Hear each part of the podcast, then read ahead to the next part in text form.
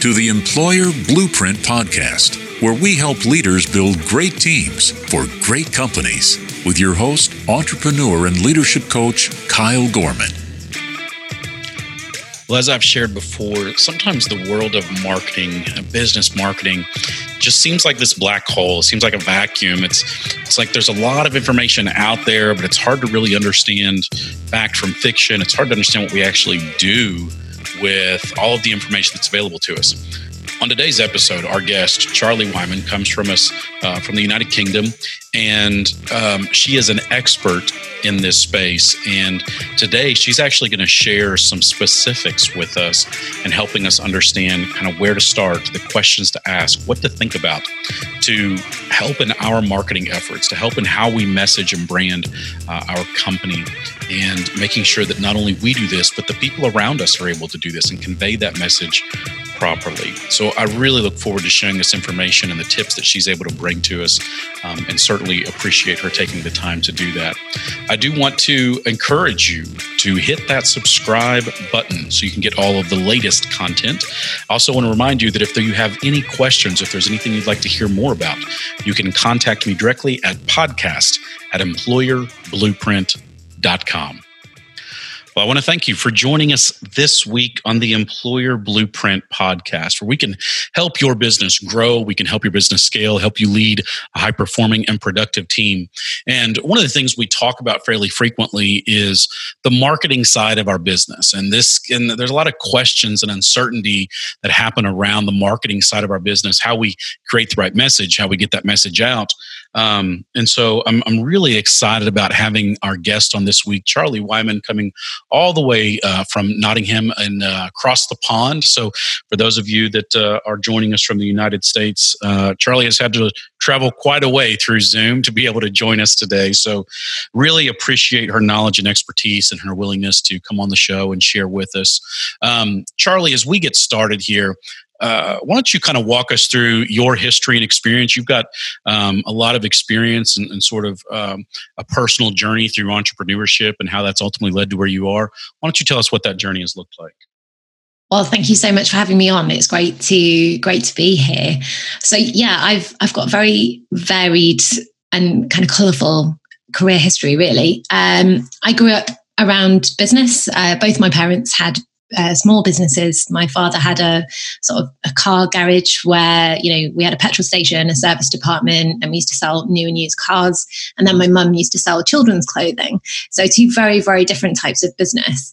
And um, I was always very involved in my dad's business. Uh, my mum's business had they were burgled quite a lot, and um, you know it, it, didn't survive. So it was, it was quite traumatic on that sense. Mm-hmm. But I got quite involved with my dad's business, like helping him with the accounts, working on the, the petrol station forecourt, dealing with the customers, dealing with the staff, and mm-hmm. just really experiencing what it was like to run a very customer centered, relationship driven business. Yeah.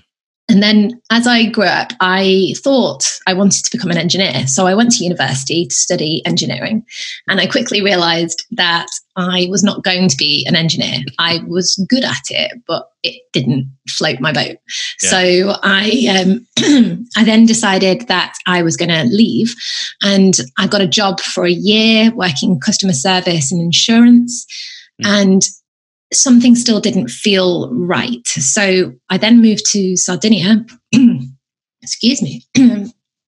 Got something caught in my throat. Anyway, um, yeah, then I moved to Sardinia and I wanted to travel. My parents had just bought a property because they'd sold their business and decided to retire. So they just bought a property out in Sardinia, which had um, 160 olive trees in the back garden, mm. but nothing had happened with those trees for many, many years. Yeah. So I went to help my dad renovate the house and to turn this old olive grove into a productive um, sort of olive oil making machine essentially. Yeah. So I learned everything there was to know about olive oil and decided to start my first business, which was selling the olive oil in the UK. So I used to drive it over mm-hmm. there, sell it on market stalls, and then start selling other um, other produce from the country. Yeah. Uh, and then I think that was really my first taste of marketing because I essentially was still of an engineering mindset, essentially right. trying to develop a brand, uh, trying to market a product. And I think I, I realized that, you know, people didn't buy olive oil because of its low acidity levels and the way it was produced and all these things. They wanted to know the story behind it. They wanted to feel part of the you know the brand and the company right. and they they wanted to enjoy the taste uh, and the experience of the olive oil and that was my biggest sort of light bulb moment where it kind of it, it twigged and that business it wasn't a very profitable business but it was good fun doing it and then when i came back to the uk i got a job for an organisation called Sport England, which was all about uh, funding local sports teams, sports clubs, and helping them get more people involved in sport. So, still very experience driven, uh, right. uh, still all about those relationships, and also very focused around events and um, communicating a clear message to your audience. Mm-hmm. And I guess that's kind of how I ended up on uh, the radar of one of my project managers because she had a word with me at an event that we went to and said I needed to go and speak to her husband's company. Uh, there was an engineering company uh, in in Nottingham.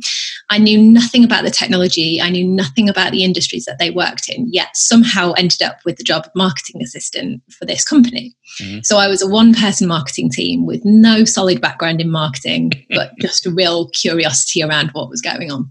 Yeah. So and that really was was the start for me because within about two and a half years i ended up being promoted to the global head of sales and marketing looking after our operations across the uk the us south africa and in australia mm-hmm. and we were selling laser scanning technology to pretty much a global audience and many many different industries and it was that kind of age old problem where we could help so many different people and we could help so many different industries. And I think it's a sort of typical B2B challenge where you just want to market to everybody that would benefit from the product. Mm-hmm. And we were a small company with a limited budget. It was just me doing it, and it was all just a big challenge. Mm. And I remember working with a consultant that came in and they were like, Well, so who are you targeting? And we were like, Well, um, anybody in the surveying industry. and they were like, okay. You know that's quite a, a broad market. Mm-hmm. so you know i remember working with this consultant and i remember doing a lot more research into effective b2b marketing tactics. And the kind of key theme was to really refine your audience and, and get to know them a little bit better Right. And one of the reasons why I ended up in sales was because I used to travel around the world to all of these different events and trade shows. Mm-hmm. And I kept hearing the same questions keep cropping up all the time. And I also kept hearing questions that some people weren't willing to ask because they worried about appearing stupid. Um, so so that's where I started doing content marketing. I didn't really know that that's what I was doing at the time. Right. But I started publishing the answers to those questions and I started using LinkedIn as that medium to um, publish content and also keep in touch with the people that I was meeting at these events. Mm-hmm. And as a result, over time, I was seen as that trusted go to person in the industry. And people would come to me to ask me questions and people would respond to me about what, what was going on. Yeah. So, so that's kind of how I ended up in sales. And it, it, wasn't through wanting to get into sales, it was just because I was willing to answer questions. I was very approachable, right. trustworthy, you know, all of the things that that we now know you need in, in sales. Yeah. Um, so I was I was with that company for six years and had a wonderful time and, and loved it. And then I moved to another company that worked in the shipping industry, mm-hmm. and I was there for about a year before realizing that I really wanted to help more people and more companies and make yeah a global impact. I wasn't quite sure how that was going to work out because I think I, I quit on a bit of a whim. I went into work one day and I was like, I'm leaving. I'm going to set up my own business. I don't know how that looks yet, but this is what I'm going to do. Yeah. so and that's what I did. I got my first two clients in week one from LinkedIn, just through like leveraging my network. And I started doing the marketing for people before then realizing that where I love working is I love teaching and coaching and empowering people to be able to do the things themselves to be able to make informed decisions. Yeah. Because I really do believe, and from experience, you don't need a huge marketing budget and you don't need a huge amount of time to market effectively. There's just mm-hmm. a way of leveraging the skills and the assets that you have at your fingertips to do more. Mm-hmm. And yeah. yeah, that, that kind of brings me to today. well, and I think that's really great, especially in that market that you're serving, as you mentioned. Um, you know working with these small business owners where they're trying to figure this out on their own. And generally speaking small business owners are great in their industry. And I, talk about this a lot you know they're great in their industry. They understand their product or service better than anybody. They can explain it better than anybody. They're oftentimes pretty good at sales and how to sell that. But sales and marketing although work hand in hand are still different. And in being able to um, create that pipeline to generate those leads to um, to actually market and kind of create a message that as you talk about going back to the olive oil you know they didn't care about the acidity they cared about the story and how it made them feel. Well oftentimes as, as small business owners uh, we don't think about those things. You know we don't it's it's hard to start a message or start an email with you. It start it's hard to help help us understand um, how this impacts you and why you would even care to listen as opposed to saying i started this i do this this is what i do and so I think it's great that you're serving that market because there's such a huge need there. Um, and to your point, even being able to do so with a fairly low budget, because it can sometimes feel like this is a black hole that just sucks all of our money away because we throw a lot on the wall, not really knowing what's going to happen without a good strategy in place. Yeah. And I think with B2B marketing, especially because it's so difficult to track ROI from B2B marketing. Yes.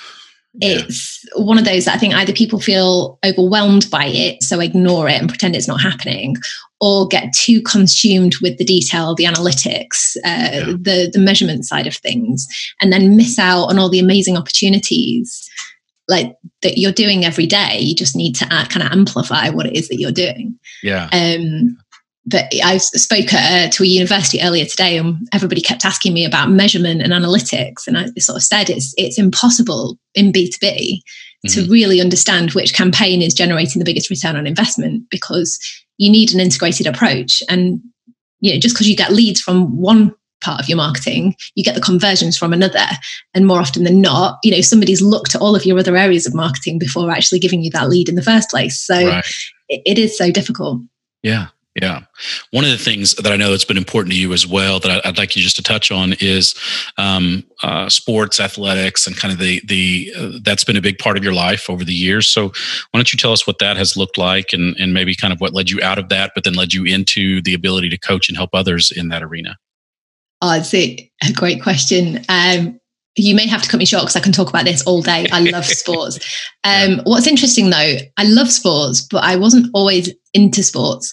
Mm-hmm. So it was only when I moved to Sardinia that I actually started doing sports myself. Okay. So up until the age of 20, I I raced go-karts, but not very well. Um, mm-hmm. it was kind of like just dabbling in it, and I didn't do anything else. I was a lazy kid. I liked computer games. I liked, you know, sort of being outside, but I wasn't active in any sense of the word. Yeah. And I wanted to meet people when I moved to Sardinia because I didn't speak Italian, and a lot of people there didn't speak English either. Right. So I always liked the idea of rowing. And in my head, I was like, oh, how hard can it be? It just looks really nice and beautiful. Little did I realize that actually, right. it's um it's a tough sport and i started running i got a bit fitter i lost a bit of weight so i could fit in the boat and i really i felt like i found my calling and so i started rowing more and more i started competing and then when i came back to the uk i started getting some proper coaching and unfortunately i was i was hit by a car on my bicycle while cycling home from work one day which meant that i had to stop competing for the time but i could coach mm. so i did a rowing coaching qualification and started coaching rowing. And it was it was weird because I was a terrible manager before I did that coaching qualification. Terrible. Um, I didn't understand why people had to follow each and every single step. And this is why I would make a terrible engineer because I don't look at a plan and think, right, I've got to go from A to Z by following each letter of the alphabet. I go, mm, well, you could go from A to M and then maybe you could skip a few steps and then go right to Z. right. And I didn't understand, like my team were going A, B, C, D. And I was like getting really frustrated with it. Yeah. So then I did this rowing coaching qualification and then I started exploring different ways of leading teams. And I think that was a real turning point for me. Yeah. And then I started reading loads of books about sports leaders, about famous sports coaches. And I think that for me was where I got really excited about business management and marketing and understanding the real, you know, the, the way that you can learn so much from sports leadership and you can also take a lot from business leadership and the two right. work well together so yeah. Yeah so i think that coaching thing always has always followed me through. And also, the companies that I've worked for as well have encouraged a more coaching style of management and leadership than like traditional appraisals and management and you know right. meetings and yeah. you know what it's been successful and i find that you you get much more from a person when you coach them instead of try to manage them yes yeah well and that's why i thought it was important and i wanted to bring that up because i think that one I, i'm i'm um, I'm a big advocate of sports for people in general, um, even if it doesn't help with athleticism or physical fitness. I just think that sports teaches us so much. I mean, as you kind of mentioned there, just the things that you learn about being able to hear a challenge, hear that that criticism, and take that on as this is my challenge. I'm going to fight through it. Um, being able to uh, just i think it creates a different drive in people. And so i'm a big advocate for um, sports and athletics just for individuals. And but the other reason is because i think it's important for people to understand that's a big part of what has developed your personality into what it is in being a coach of marketing. You know that to your point of kind of understanding there's a step-by-step process. So we can't just you know if we're trying to market a, a, a b2b company and we're going to go out on linkedin and do it we can't just say great we're just going to launch this huge you know uh, linkedin strategy and you're going to get leads there's a plan and we kind of have to work through that process and and a lot of those things learned from the coaching side of um, of, of rowing and so that's why I think it's important to kind of your overall story because it's really helped develop the way that you approach things because you have that coach's mind as opposed to just simply, well, I know how it needs to get done. I'm going to tell you how it needs to get done and just do it. There's there's always a different approach whenever you come to it um, as a as a coach, and you know. So I coach American football, and um, and that's one of the things you know I've had to learn is I can't just say, well, just do this. Like you have to kind of go through these steps of we're going to put our foot here we're going to have our hands here we're going to you know all these little things and then once it all goes together it's kind of this beautiful machine that that operates and the same holds true businesses. Um, the first thing we have to start off with in marketing is a plan and a strategy to understand where we want to get to. So we want to get from A to Z. Now, how do we go through B, C, D, E, F to finally get there? And um, and so I think it's I think it is an important part of what's ultimately developed the strategies that you use in helping your clients. um, it's interesting that you say that because like I view marketing as a a team sport. Even if there's only one person in the company responsible for marketing, it's still a team sport because marketing does run through the entire business. It's not just about running campaigns and doing these things. It's like yeah. it's how your customer service team handle clients once they've already bought right. what you're selling. It's how your um, your staff uh, onboard new hires. It's how people talk about the company when they're not at work and it, it does right, really need right. to run through the entire business yeah. um, i see it because i'm a, a, huge formula one fan um, I, I, named my son ayrton um, and i just think that you know like everybody sees the driver as the uh, the kind of main main person and everybody thinks it's all about the driver. But when you actually watch formula one and you actually get into it it's not about the driver. That's there's you know there's how the car's designed. It's how yeah. it's built once that design comes through. It's how the team is led. It's how the strategy plays out. It's about understanding you know those different pivotal points. And you know like we were talking about the current situation um, with with the virus at the moment. And if you have contingency plans and you have a good way of looking at the overall business strategy, when you are in a time of crisis, you can then think, right, okay, how can we pivot or how can we adjust what we're doing right. to match the current situation? So we're not crumbling or we're not uh, responding from a place of fear or panic. We're responding in a very logical, systemized way that we in one way anticipate. I mean it's hard to anticipate a situation like this but you know you're anticipating the fact that you may need to pivot you may need to adjust and change. Right right. Well and you're exactly right. You know the the the challenge of course as we're recording now we're kind of right in the middle of this covid-19 coronavirus pandemic and um, you're feeling it in the UK, uh, just as we're feeling it in the United States. I know you mentioned your parents in Italy, um, and so you know there there's this global impact that's happening right now, and and I believe you're right. There are certain things we we can't ever plan for every possible option that's going to come our way, but we can plan for contingencies. We can plan for the what ifs. And if this happens if that happens how can we adjust? If if for whatever reason we have a disruption in business. What can we do about it? Um, and i and i think times like this when we're in the middle of a situation like this and we kind of have this downtime i've been speaking about this quite a bit over the last couple of weeks this is really a great time for us to step back and think about okay where are we going to be when we come out of this? Is that where we want to be? Were we headed in the right direction? Had we gotten off track and we need to get back on track? How can we take this downtime to more clearly articulate our message to become even more focused on who we are and what we do as opposed to saying well gosh you know everything stopped. I don't know what to do. We're done. This is actually a great time to refocus that. Um, and so to, to that point i know one of the things that you um, help with is is that that messaging. You know you talked about how it kind of goes through the whole company. It's not just a strategy but that through throughout the organization it's how you talk to your customers how you talk to your friends peers um, family members colleagues. It's the messaging that you use. It's the emotion that gets drawn from that. So is there anything in particular that you generally see whenever you start working with someone or they, they call you and want to talk to you about their business and about the marketing side of that? Are there any kind of traditional or normal mistakes you often see people making right from the get go that you just have to try to help change a mindset for? Uh, yeah, for sure. And I think we we touched on this before we hit record, which was around um, the the challenge that a lot of companies just want to talk about themselves, poured their heart, their soul, the blood, sweat, and tears into it. Yeah. That they want to talk about the product. They want to talk about how they've done that and implemented that and got it out there. And that is the biggest mistake because as horrible as it sounds and as hard as it is, your customers are not interested in you or the product or what went into making it. Your customers are interested in the outcomes that that product or that service delivers. Mm-hmm. So the more you can position your messaging around the customer and about the person or people that you're trying to target, the more successful that you will be yeah so that that really is is the biggest challenge is that it's very very focused around um, mm. the the company and not focused around the customer Right, right. And that, that makes perfectly good sense. And you're exactly right. At the end of the day, our customers really don't care about us, they care what's in it for them.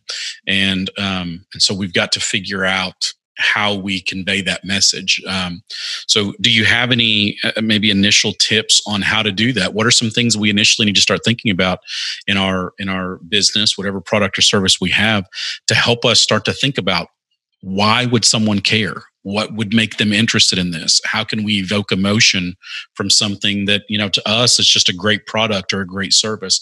What are some things that we need to be thinking about or questions we need to ask ourselves to help us understand that? So one of one of the easiest things to do is to actually um, take a step back and, and write out your story um, because these companies are so used to talking about themselves but they don't necessarily realize that that's what they're doing because if if you ask them to talk about themselves they probably feel quite uncomfortable about it mm-hmm. so i always recommend write out your story but really position it in a way to why did you start out on this journey in the first place mm-hmm.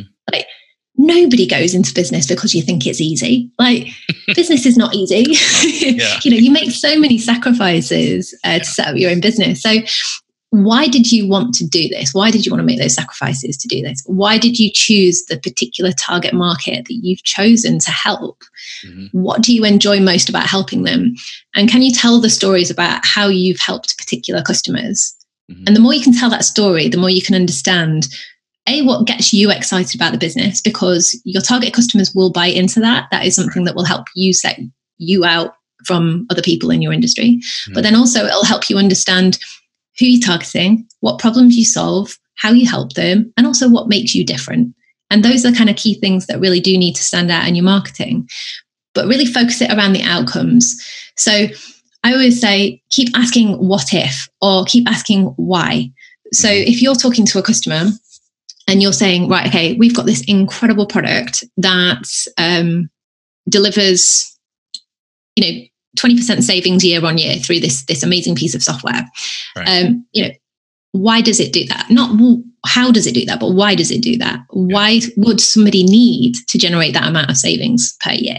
Mm-hmm. um, and then when they give you the answer ask them why again. Keep asking why until they can't respond anymore.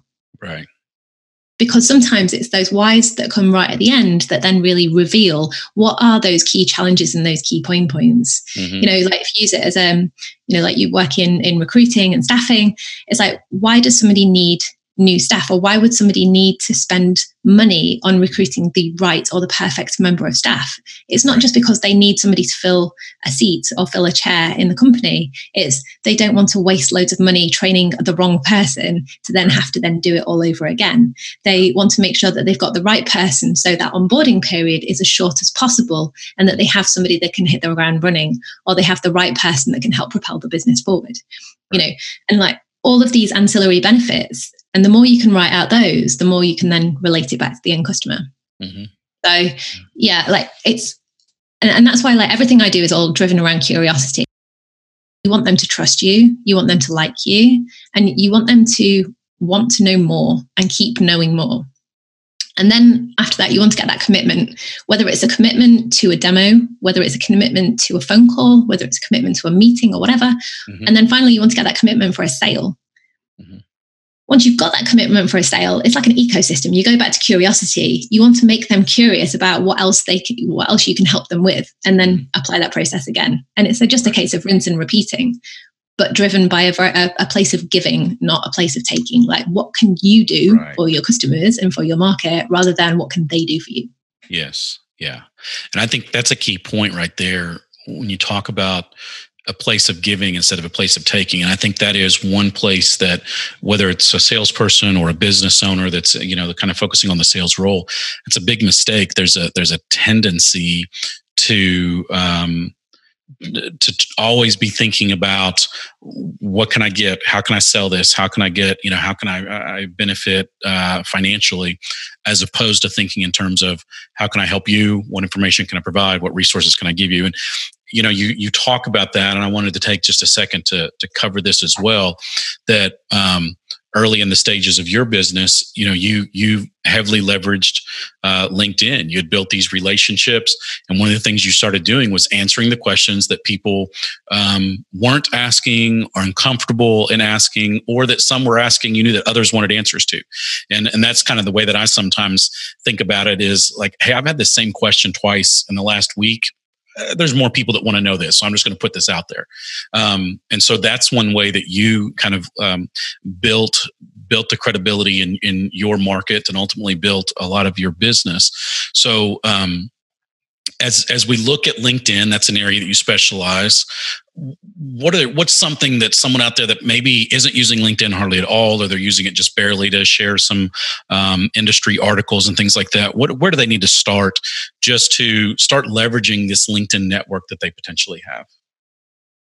Great question. Um, the, the biggest area that you need to focus on is your profile, mm-hmm. without a shadow of a doubt, and not just your profile profile of everybody else that works for you or with you.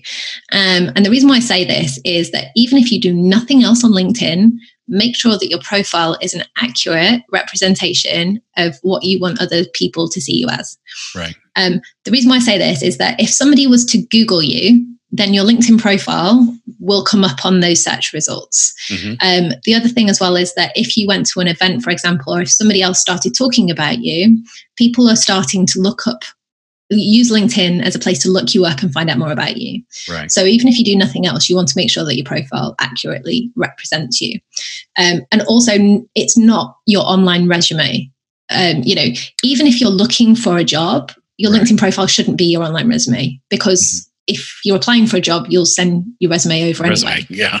you know your good, your yeah. profile is like your online billboard and it's your place to showcase to the world who you are who you want to work with, who you help, who you serve, right. um, and what makes you really good at it. You know, mm-hmm. it's your place to show your authority in your market and then back it up with credibility. You know, yeah. have a look at those recommendations, the social proof, the mm-hmm. examples, you know, show, don't tell, um, and, and really position yourself as that expert.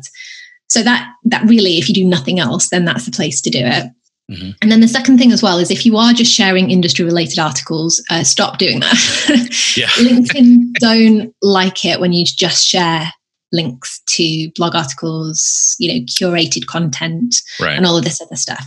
LinkedIn is a place for you to start a conversation with your market, to open up a dialogue with people, yeah. to engage with them in a meaningful way, not it's not a broadcasting platform you know it's not a place where you just put information out and hope somebody reads that it really is a place to to engage with the people that you Right. And you can invite them into the conversation. You can help them be successful by showcasing how they're leveraging your services, your technology. You know, there's yeah. loads of different ways that you can do that. You can do it with your clients. You can do it with your partners if you're working with agents and distributors. You can do it with your employees. So set your employees up to succeed, help them position themselves as experts in their industry because they're representing your company. Mm-hmm. So, you know, you want to elevate them. Um, and it's, you know, th- there is one caveat to that because a lot of people say to me, uh, well, what if they leave? And it's like, well, they're going to leave anyway at some point, but wouldn't you rather them leave on good terms so they're still acting as your advocate? You know, exactly, exactly. You only need to yeah. worry about them taking clients if they leave on bad terms. Right. In which case, you know, that's going to be the least of your worries. You've got other things to worry about. Yeah, yeah, yeah. That's exactly right. That that's the way that I generally coach that. Whenever I'm talking about even top performers, is you know if you don't feel like you have a place for them to grow you still need to invest in them because they're probably going to leave either way. The question is do they leave saying yeah that last place really didn't help me develop or are they saying i just i can't be more appreciative of this this person that i work for and the way that they helped me and even helped me launch into my new career and helped you know set me up to succeed in the future? To your point how much more are they going to sing your praises about what you did for them even if they're not working for you anymore than if they leave and say, "Well, I'm glad I got the experience, but and they really didn't help me a whole lot in in yeah. kind of my long term career." So, yeah, you're exactly right. They're going to leave either way. The question is, under what terms are they going to leave, and maybe how quickly? Because there's a lot of loyalty that can be built with someone that knows that you are investing in and you're trying to help them. And um, you know, something I want to give a quick illustration to what you're talking about there with LinkedIn a friend of mine, his wife just went through the same thing. So she was big into and is big into servant leadership and talking about servant leadership. And she started leveraging LinkedIn just to share more information and, and put information out there about servant leadership and what that looks like and why we need to do it and how we need to invest in the people around us. And um, over the course of just a couple of years of her kind of using that as her personal soapbox to talk about this, um, she was uh, just recently within the last few months uh, she was presented with a job offer not because she had her resume out there not because she was telling everybody hey i'm i'm looking for a change. I'm looking for something different. She's been with this company for 15 or 20 years. She just had been like this is what i believe. This is what i think. This is what i know. And it didn't have anything to do with her industry. It just had to do with the leadership side. And she got this incredible job offer. In fact, just started a couple of weeks ago, um, an incredible job offer because of that because somebody at that company started watching her stuff following her got to know her asked her to come visit uh, saw met her at a conference you know and just one thing after another over the course of a couple of years they were saying we believe in everything that you're saying and you are the type of person that we want leading this team. And um, and it, it had to do with her just being honest and transparent about who she is, what she believes, and using that as an opportunity, a platform to share that information out um, without it being you know she wasn't trying to sell anything. She wasn't trying to get people to there was nothing about that. It was just this is my platform to share and, and share my personality out there. So you're exactly right because you you put that into a model of a business owner where you actually are able to then help and monetize and, and, and, and create a profit from what people are hearing and want the opportunity to work with you. It can really do amazing things if you use the platform correctly. So I think that's some great information, and, and, and, you're right, a great place to start there with uh, just the profile and making sure that it makes sense and it speaks to people in the right way. Just on the on the profile piece, um, you know, because we're we're talking to companies, especially in a B two B environment. If you're um, if you're a consultant or you're very very small, like micro business, it's like you know, so one to three people within the business, then have make sure that you do have a company page, but your company page is essentially just a landing page. So if people find it, um, you know, you can back up the fact that you have a company. It's a real thing. It has branding. It has, you know, content. Right. If you're a larger business, if you're in marketing or if you're the business owner, if you're a larger business, you want to have a company page. But again, you want to kind of like use 20% of your effort to keep that company page up to date. Mm-hmm. Um, start and provoke conversations. Highlight the work that your staff are doing. Highlight the work that your clients are doing. Highlight the work that your partners, your agency distributors, and people like that are doing. Yeah. But then empower your employees and your partners to be talking about your company and your brand, but really elevating the employees. So it's that employee advocacy model. Because right. again, people do business with people and people like to communicate with a face, a real person. You know, right. We're moving into a different way of doing business, into a different way of doing sales, where it's all about the people. You know, it's not so much about the faceless brands anymore. People right. want to know the people behind the companies. Yeah. People want to know who's leading the company. People want to know the stories behind these companies. And you can really use LinkedIn as a way to, to showcase all of that and develop that further. Mm-hmm. Yeah, that's excellent. Excellent advice. Great thoughts.